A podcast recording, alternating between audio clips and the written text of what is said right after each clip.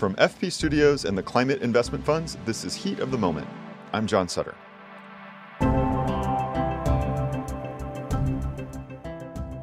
Today's program is going to feel a little bit meta, and that's because we're going to talk about how to talk about the climate crisis. This is a conversation I'm really looking forward to because I've spent more than a decade writing about and making TV about these issues, and I still don't understand the best way to approach it all of the time. There's this existential threat looming not on the horizon, but right above us. How do we get people to care enough to fix it? In recent months, climate emergencies have been declared by Canada and a number of other countries. I'm sure you've heard them. Cities have also sounded the alarm. Well, this morning, in a brand new declaration, 11,000 scientists from 153 countries are bolstering that claim. Here are some of what's in that. I understand pretty much all of their reactions to this. Sometimes I get incredibly depressed or angry about what's happening to the world. And I find it so frustrating that politics has come to divide us on this issue. When climate change shouldn't be political, it's really an issue of science. Today, we now know that where we fall on the political spectrum is the number one predictor of whether we agree with the science of climate change. It's nothing to do with mm. how smart we are or how much science we know. That's Katharine Hayhoe, our guest interview today. She's a climate scientist and professor of political science at Texas Tech University. And she really is the perfect person to talk to when it comes to the way we talk about climate change. One reason for that is that Catherine is actually married to an evangelical pastor who used to be a climate skeptic. Over time, she's managed to help change his mind about the science. Here's the key we already knew that we shared so many of our values we already knew that the other person was a good person. We already respected each other, mm. and we knew each other didn't. We didn't have bad motives. We we were smart. We understood data, so we were able to have a really honest conversation where we dug together into the information. And it wasn't an overnight thing. It wasn't a sudden decision. It was an ongoing conversation. And today we still have conversations over solutions. But that was really um, my very first opportunity to learn how to have these constructive, positive conversations conversations. And it provided me with the tools and the ability and the information that I needed to then share with others. Later on in the program, we're going to speak with a Belgian journalist who is exploring virtual reality as a way to engage audiences about the climate crisis. But first, back to Katharine Hayhoe. She's expanded on her personal experience and now is one of the leading public authorities when it comes to climate communication.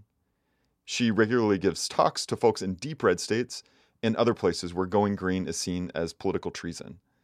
As she told me, her secret weapon when it comes to communicating about the climate crisis is to try to break down the barriers that might exist between her and the audience. So, when I first started to talk to people about climate change, which was when I moved to Texas and I started to get invitations from curious community groups, I would explain the science, and then people would say, Well, what am I supposed to do about it?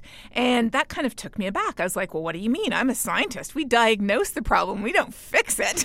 but I realized, you know, you can't go telling people about a problem and not offer solutions. So I had to sit down myself and think, what should we be doing about this? Hmm. I mean, we hear about light bulbs and recycling. We hear about eating lower down the food chain and plant based diets. We hear about electric cars and doing energy audits in our home and getting good windows and insulation. We hear about these things, but we sort of innately recognize that these are not at the scale of the solutions we need to fix a global problem. Mm. A global problem where a handful of organizations and corporations, I think 100 companies, have been responsible for 70% of global carbon emissions since the beginning of the industrial era. Wow. Yeah. Uh, me changing a light bulb is not going to fix that. so while I certainly do advocate for personal individual solutions, and I do a number of them myself, looking at the polling data of public opinion, I realized that most people would agree that climate change is real. Most people agree it would affect plants and animals and future generations and people who live in countries far away.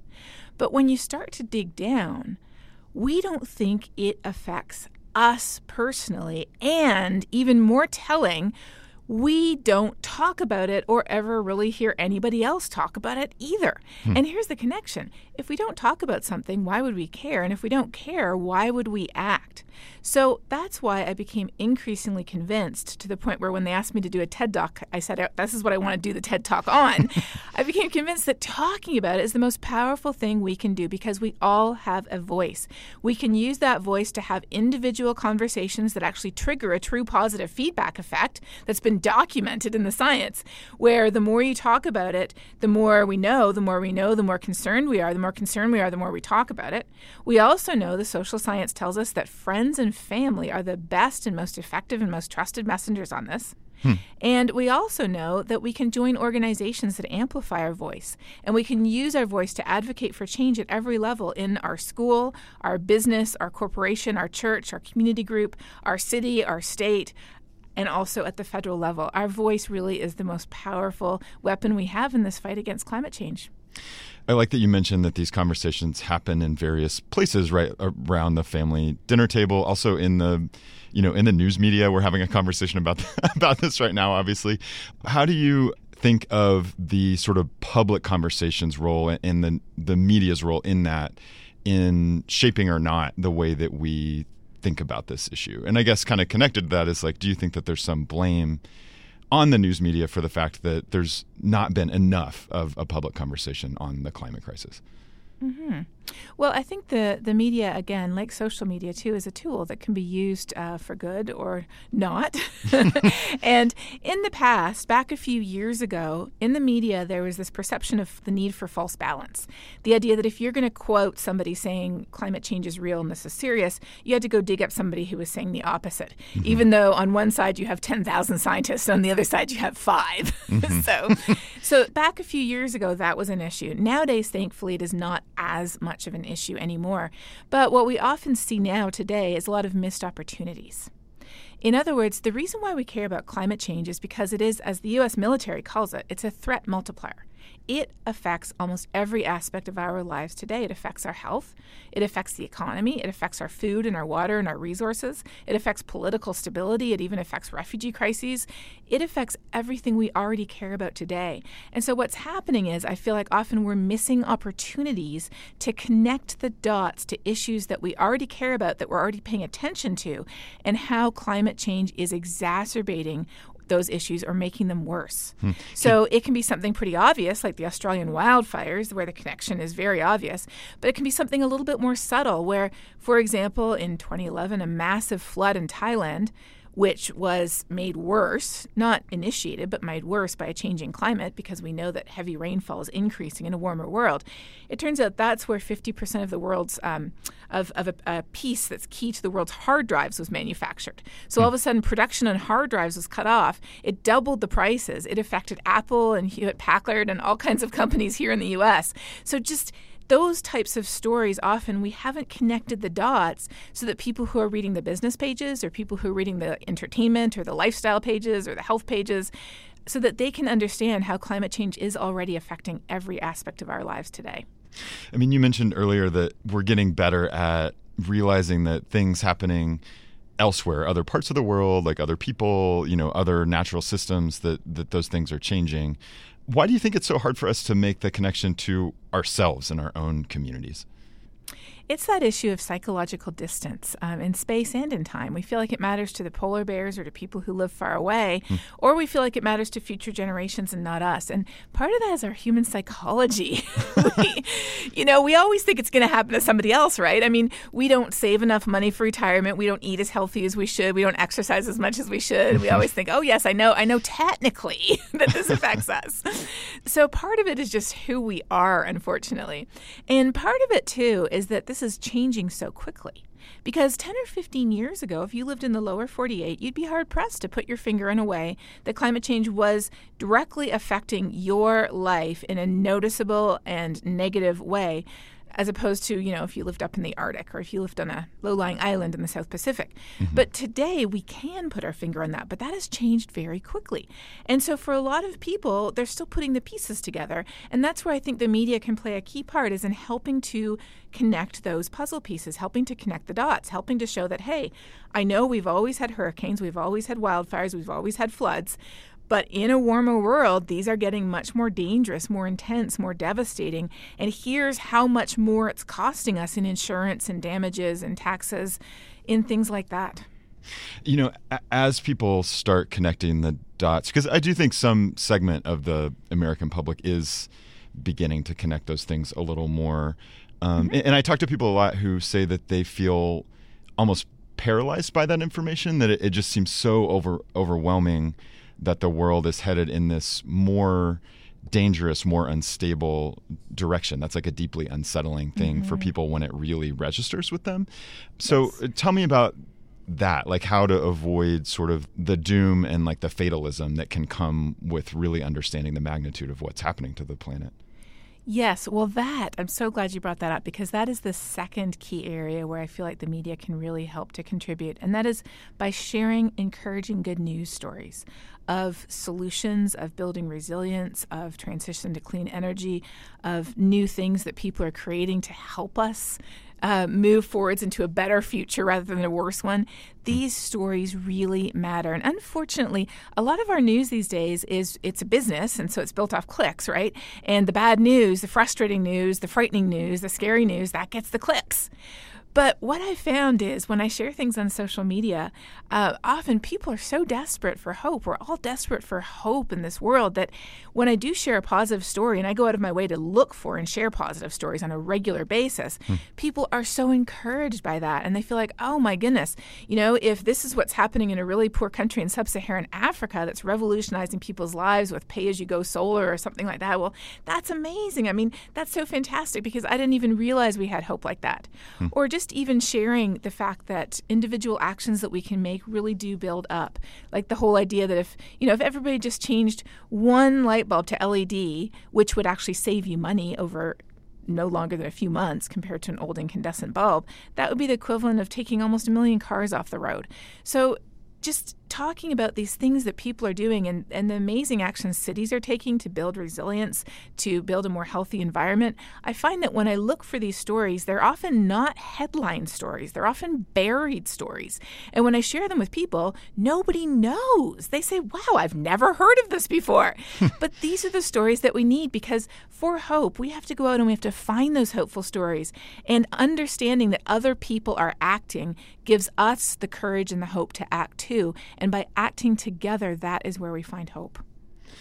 So, one of the debates I think within the media in the last year or two has been about the terms that we use when we talk about climate change or global warming. I mean that that was sort of you know one of the debates that happened. But but lately, a lot of big news organizations, starting with the Guardian, the the British newspaper, have started saying climate crisis or climate emergency when they refer to this topic, in favor of the slightly more neutral sounding climate change or or global warming. Um, I wonder what you think about that debate. It strikes me as a really interesting one, and I, have I've been in rooms where journalists have gotten in really heated um, conversations about you know which is the right way to be framing what's happening. That's a really good question. Um, words matter a lot. And in fact, interestingly, back in the time of President George W. Bush, Frank Luntz, who is a very knowledgeable and very savvy PR person, actually wrote an infamous memo now to the Bush administration advising them to replace the words global warming with climate change because it sounded less alarming. Hmm. And their goal was for people to be less alarmed about it rather than more. So words absolutely have power. But even with the words global warming, then people just assume it's all about the world getting warmer and they don't understand, well, how does that connect to stronger hurricanes or more heavy rainfall or even bigger snowstorms, which are a symptom in some parts of the world of a changing climate. So in that sense, it kind of misleads people too. It also leads them to say, well, it's cold outside, so where's global warming now? Look, it just snowed. so in my opinion, there is no right term for every circumstance. In fact, mm. sometimes, especially in conservative places like here in the heart of Texas, I give entire presentations without even mentioning the words climate and change in sequence, but mm. getting across the concepts and ideas crystal clear. And I do that because the first time I tried it, just as an experiment, to an audience that I knew was pretty sensitive to this topic, I gave this whole presentation on climate impacts, long term trends, future changes. I even showed climate model projections, but I never said those two words together. And I will never forget at the end, this woman came running up to me and she grabbed my hand and she shook it enthusiastically and she said, I agree with everything you said. It just makes sense. Those people who talk about global warming, I don't agree with them at all. but this, of course, this, this makes sense. so I do think that words matter. And I think that depending on who we're talking to, there's different words that are more appropriate. Mm. So the climate crisis is a phrase that has risen to prominence in recent years. And I think it does accurately capture the fact that this is a crisis. Right. A crisis means you need to make a decision now to avoid some very dangerous impacts. And that is a definition that perfectly describes climate change. For some people, though, using that language is a turnoff. And so if it's a turnoff, then I think it's a different phrase would work better for them. Um, the one I'm not a particular fan of is climate emergency because emergency suggests that we could fix it really quickly. And unfortunately, with climate change, we can't. We're in it for the long haul, which is why we need that courage and that hope. Um, but personally, when I had to name my YouTube series, I decided to call it Global Weirding. Um, I love it because it really captures what we as individuals are seeing in the places where we live things are just getting weird. You know, it's hot when it shouldn't be, it's dry when it shouldn't be, it's wetter than it should be, the storms are stronger than they should be. Things are just weird. And a couple of years ago, when we were trying to figure out what to name this series, I was standing in line at church um, to pick up my son from Sunday school.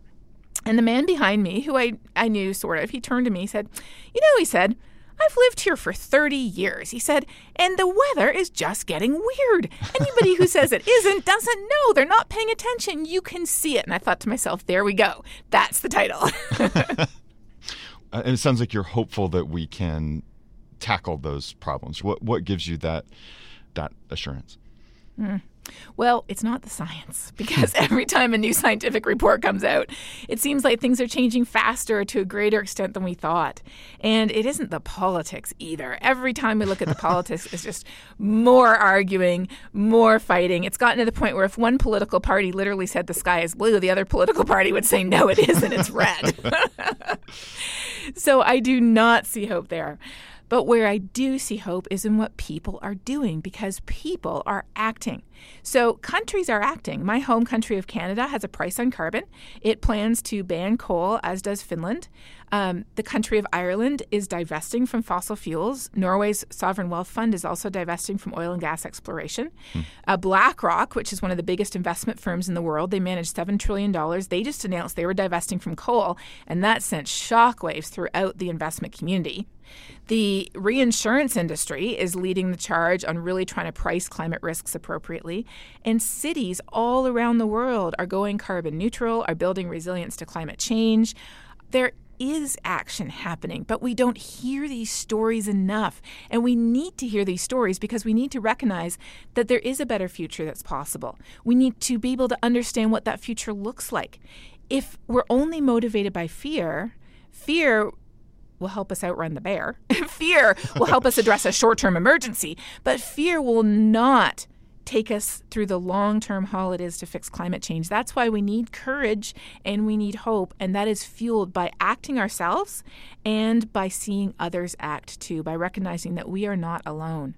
There are billions of us around the world who want this better world. Katharine Hayhoe, inspiring message. Thank you so much for, um, for joining us. Thank you for having me. Katharine Hayhoe is a climate scientist and professor of political science at Texas Tech University. Of course, it's not just academics who are helping shape the narrative around climate change, it's us journalists as well. This is no easy task. I know I find myself being torn between needing to show people the harsh realities of climate change as it's affecting people now. That work has taken me all over the world, including to hurricane disaster zones and the like. But, you know, I'm torn between those harsh realities which we really do have to see, and the quest for solutions. Talking about one without the other can seem almost irresponsible. Focus only on solutions without understanding the problem, and you give people no incentive to change.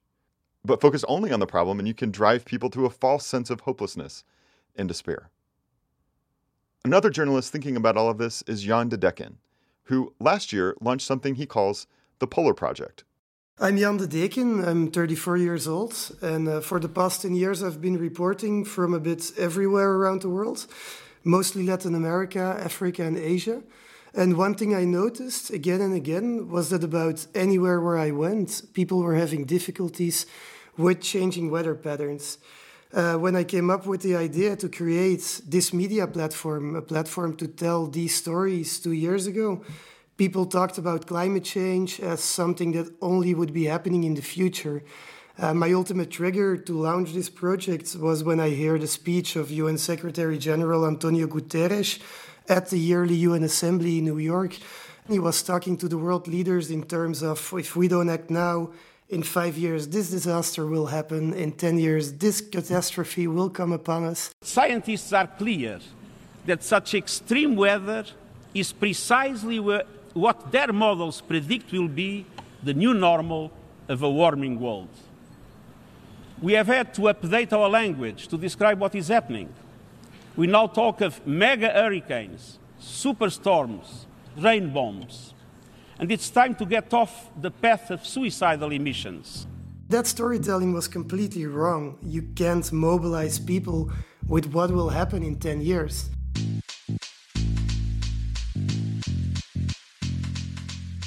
A year and a half ago, the Flemish media minister came with a new institution they were founding to sponsor innovative uh, journalism. I got a grant from this fund, and with them, I, I, really proposed this idea that we needed better storytelling around climate change, that the, the current climate change storytelling was obviously failing. If so many people turn against such a logical idea, if, if so many people go hating on the, the Greta Thunbergs of this world, obviously we're not telling the right story because climate change shouldn't be such a divisive issue. You know, the planet renews itself, and I just am doubtful that man is causing the warming because these experts have been saying this for years. The experts said there was going to be a Y2K meltdown, didn't happen. Experts say there was Russian collusion, didn't happen. Experts said there was going to be President Hillary Clinton, didn't happen. The name the Polar Project for me refers to uh, the polar caps that are melting. It's also a reference to this polarization of the debate. By the end of this century, if emissions keep rising, the average temperature on Earth could go up another four to eight degrees. What I'm saying is the planet's on fire. Grow the up. We don't want to point fingers because the resistance of a lot of people is understandable. Social scientists have shown that an apocalyptic discourse reaches the opposite effect. When a problem seems too big to deal with, people will shut themselves off. And you won't that, turn that around just by hitting the same button again and again, saying we're running towards big disasters. You're not children anymore. I didn't mind explaining photosynthesis to you when you were 12, but you're adults now, and this is an actual crisis. Got it? We have to really create a positive, inclusive story on climate change. I think that's far out the most difficult and the most needed challenge uh, right now. So that's also the, the main mission we put forward with the Polar Project to, to look at good examples around the world and to really um, try to go find this inclusive story that we can gather a lot of people around that makes people really believe that a carbon neutral society will also improve their lives instead of being a burden for them.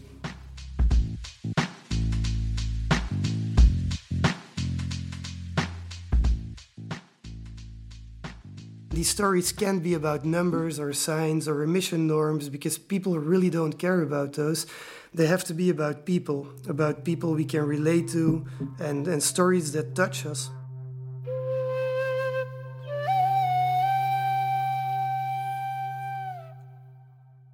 In our most recent investigation, we established a connection between climate change and sex slavery in India.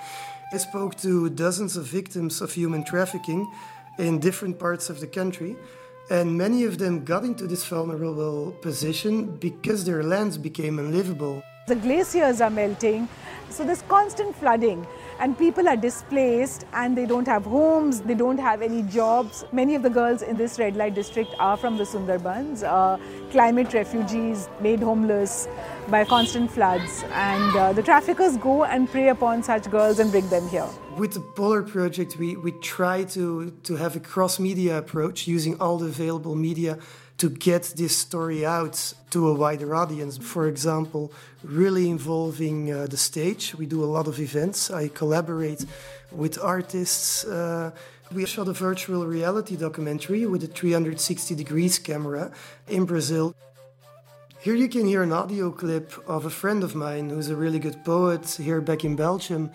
And I asked her to do to, to write poetry based on this story in Brazil. En je hebt gelijk.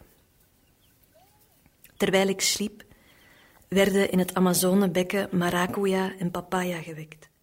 We put the poet live on stage, and then we give our audience VR glasses. Suddenly, then they are standing in those indigenous villages that they just saw on the big screen, that they usually would only see in the, on the big screen. And suddenly they are standing listening to this beautiful, immersive poetry. Die nacht droom ik van een arend, hoger dan de middagzon en spanwijd. Uh, we purposely combine information, the, the journalistic approach, with art, with beauty, because art touches people, because people care about what they find to be beautiful. Then, after all of that, we show the audience images of indigenous land a few months later, burned to the ground, and we tell people that when they go to any of our big supermarket chains, they have no way of knowing whether the soy in their ready meals comes from illegally destructed lands or not.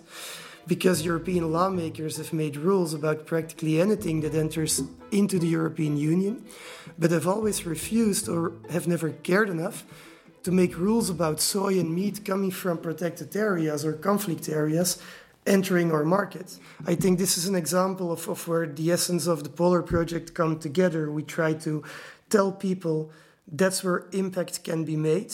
We, uh, we ask them or we tell them that they can demand those rules from the leadership.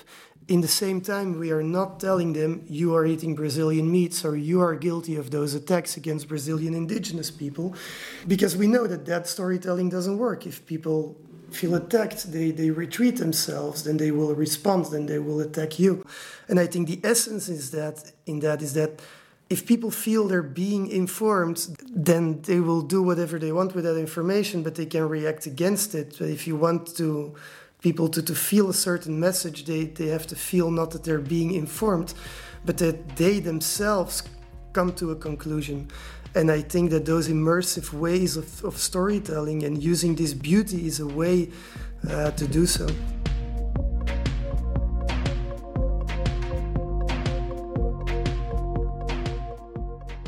The response was as we hoped it would be. People felt more immersed, they felt more connected to the main characters. Um, indigenous people living in the Amazon rainforest, that's something that most people in Western Europe they have no clue about about their lives. They're very different. But then suddenly, if you look behind you and there's a few indigenous kids playing, staring at you, it, it becomes a lot more real people can't get away with just reading 15 minutes article online and then going to the next one and one hour later they're they've forgotten about it. We immerse them three hours. We, we show them the documentary we show them music. Our last uh, big investigation that we launched on india the documentary was a quite depressive story and and we did a Q&A afterwards. I, I, gave some more explanations on what was happening in India and why and how this was all related to climate change.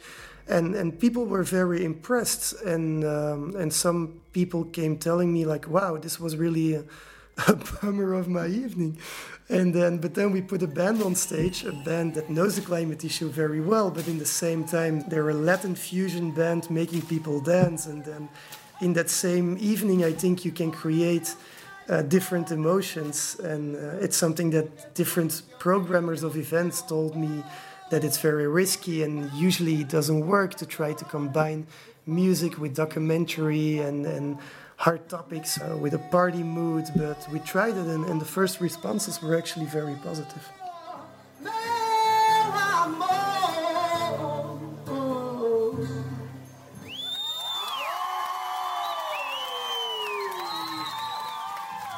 Jan de Decken is a journalist based in Belgium.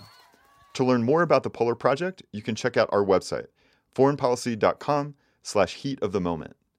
There, you can also find a link to Katharine Hayhoe's PBS series, Global Weirding.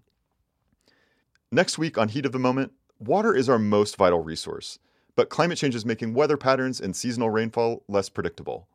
Drought and water scarcity are increasingly threatening the lives and livelihoods of vulnerable communities all around the planet. We'll travel to Niger to see how new investments in drip irrigation are helping farmers adapt to this harsh reality. Il faut développer l'irrigation pour que les gens aient un emploi. We need to develop the irrigation industry to help people find work. If people can work in agriculture, then they're not sitting around in their villages. They won't move abroad. They'll be able to create value, enrich their lives, and provide for their families. That's next week on the podcast. That's it for this episode of Heat of the Moment, which is a co production of FP Studios and the Climate Investment Funds. The opinions expressed in this series do not necessarily represent the stance of foreign policy, the climate investment funds, or their partners. Our podcast is produced by myself and Emily Johnson, with help from Scott Andrews and Dan Haverty. Special thanks to KUER and KCPW in Salt Lake City and WABE in Atlanta for their assistance. The director of FP Studios is Rob Sachs. I'm John Sutter. Thank you for listening.